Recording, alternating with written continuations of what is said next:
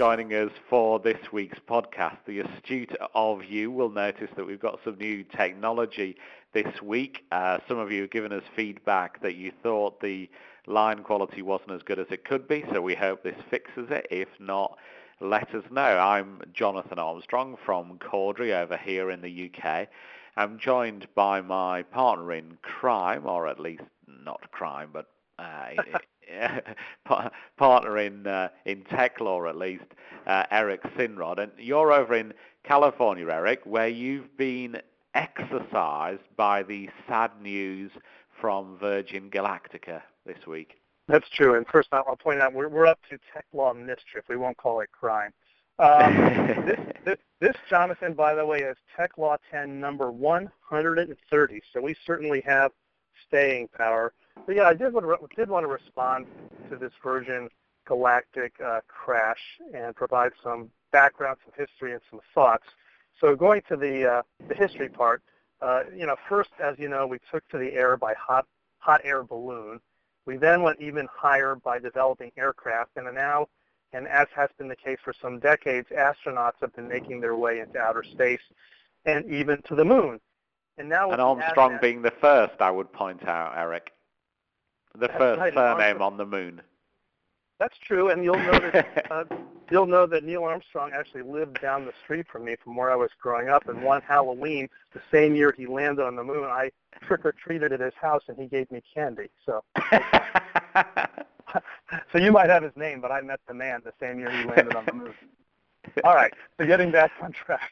Uh, with the advent of Virgin Galactic, there's been the prospect of non-astronauts, like people like you and me, who could go into outer space in this new age plane and actually, Jonathan, more than 700 celebrities have reserved seats on Virgin Galactic with tickets costing in the range of 200,000. No, actually, I should say $250,000 a piece. You know, unfortunately, as we know, the Virgin Galactic Spaceship Two recently crashed in the Mojave Desert. So that's the bad mm. news. And it's easy for people to think that this calamity, along with prior notable aviation accidents, means that it's not safe to fly. Is that true? And that's what I'm going to address right now, and then I'll be interested in your thoughts. Let's take a little look back in time. Do you know, Jonathan, the first fatal aviation accident actually took place, how, how long ago do you think it took place, Jonathan? The first fatal aviation accident? Uh, 1880s. Very good. 1875 with the crash, with the crash of a hot air balloon I'll pronounce this wrong, near Wimereux, France. Uh, the balloon's inventor and the passenger on board died, unfortunately, as a result of the crash. When do you think the first airplane fatality took place? Jonathan? Oh, now you're challenging me. People think we've rehearsed. 1927. Well, that proves we haven't rehearsed. That took place in 1908. Really? Crash of, yeah, it was a crash of a Wright Model A plane that went down uh, in Fort Myer, Virginia, and none other than Orville Wright, of one of the Wright brothers, the co-inventor and pilot of the plane, was injured. He was not killed, but his passenger did die as a result of the crash. Now, mm-hmm. the Tenerife disaster, which occurred in March 1977, still is the accident with the highest number of airline passenger fatalities. I'm not going to quiz you on this because it's too morbid, but 583 people died when two 747s imagine that, two 747s mm. collided on the runway. One had tried to take off without clearance and collided with the other that was taxiing, taxiing on the runway. So that's still the, the most people have died as a result of, a, of an aviation or airplane accident.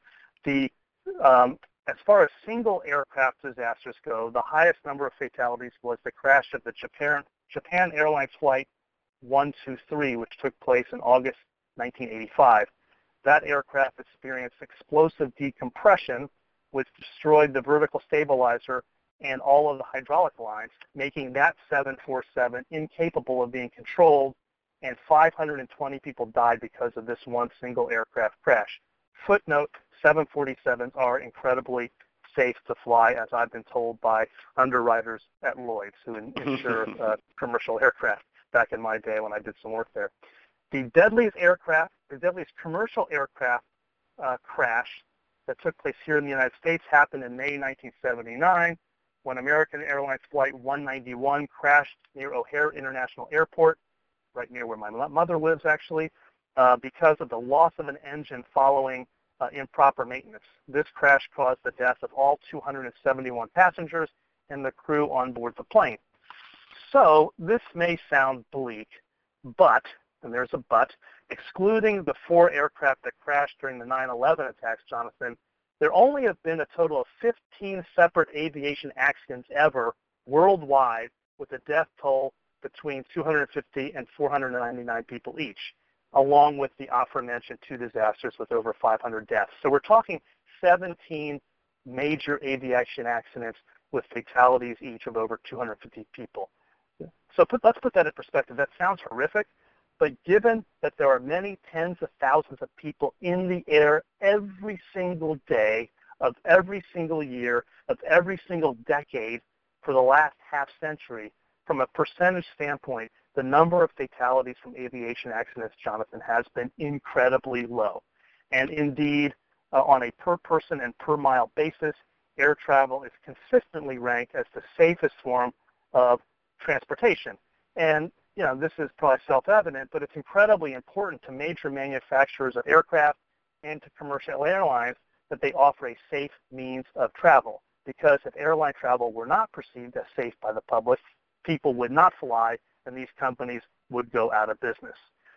The airline industry and the airline industry, as aviation technology has developed, um, has put in place numerous safety devices such as evacuation slides, advanced avionics, uh, engine safety features, and landing gear that, that can be lowered even after loss of power and hydraulics.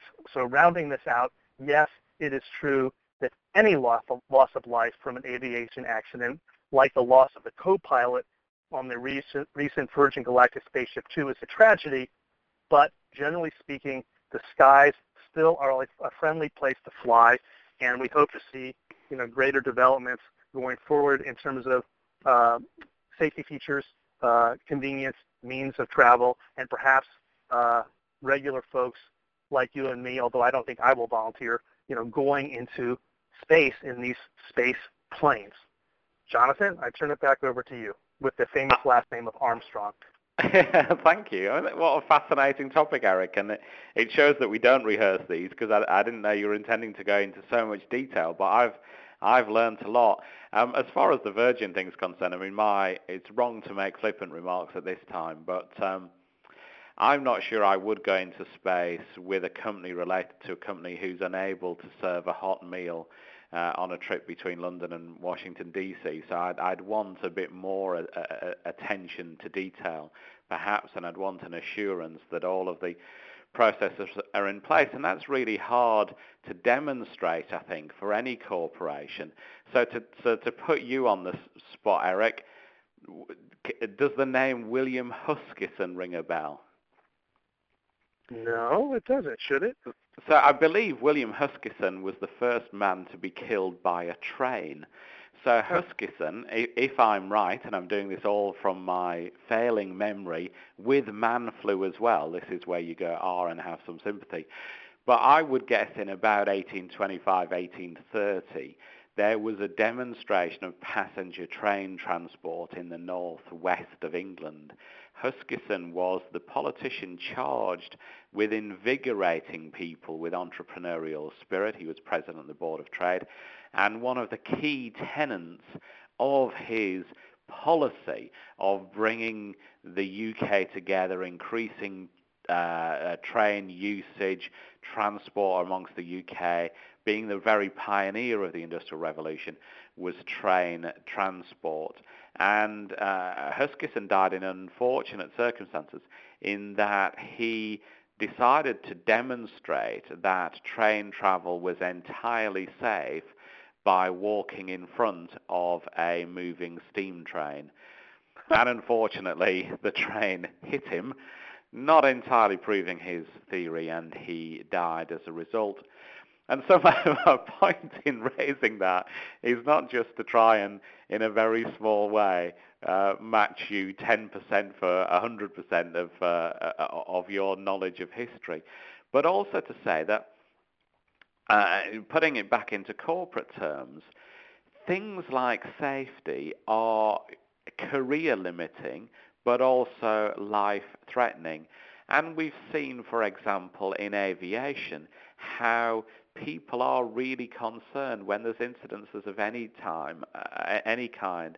I wrote an article one time on, on Willie Walsh, who uh, is now the um, effectively runs the parent company of British Airways and the Spanish national carrier. And you can look at his tenure as as the head of an aviation um, business, and he had maybe about a uh, a critical event a month during his tenure. I don't think because he's a particularly bad guy, but just because the airline industry is one of those that's always front and center whenever there's an incident. He obviously experienced uh, a, a, plane crash um, during his tenure, but also incidents where flights were suspended due to safety concerns over fog, over um, an incident you might not recall, over poison being on a plane going to Russia and allegations that there was some, let's just say, funny business between the Russians and Western uh, businessmen and so on and so on. So if ever you're involved in a business like that, particularly if the head of it, then you need to have a well-rehearsed disaster recovery plan.